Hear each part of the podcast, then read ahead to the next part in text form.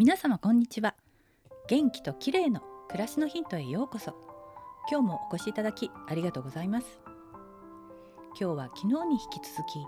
アルツハイマー病の予防法についてお話ししたいと思います。米国のデール・ブレデセン博士によるとアルツハイマー病の原因とされるアミロイド β の蓄積は脳が脅威にさらされると起こる体の防御反応だというお話でした。その脅威とは慢性炎症脳への栄養不足そして有害物質の蓄積の3つです。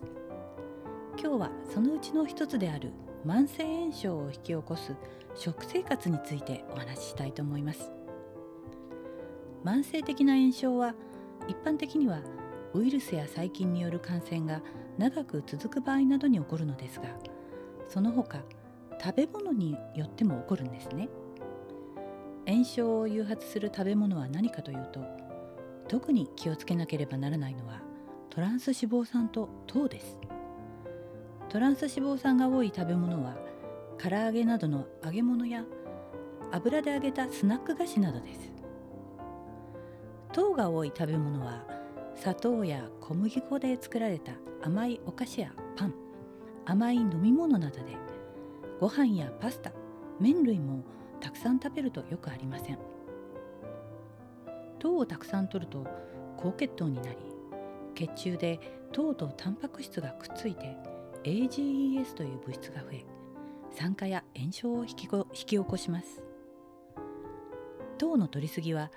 アルツハイマー病にとって最も危険な脅威だとブレデセン氏は言います。またブレデセン氏はグルテンを含む小麦粉食品もできるだけ避けるよう指摘しています。皆さんはトランス脂肪酸や糖を含む食品をどのぐらい摂取していますか？一度チェックしてみると良いでしょう。また夕食から朝食までの間を12時間空けるようにすると体が脂肪を使える状態になり脳にも良い影響を与えるといいます。ぜひ参考にしてみてください。アルツハイマー病を引き起こす脅威は慢性炎症脳への栄養不足有害物質の蓄積の3つです。今日はそのうちの一つ慢性炎症を引き起こす食べ物についてでした。最後までお聞きいただきありがとうございます。参考になりましたらフォローやいいねをお願いします。明日またお会いしましょう。友吉ゆき子でした。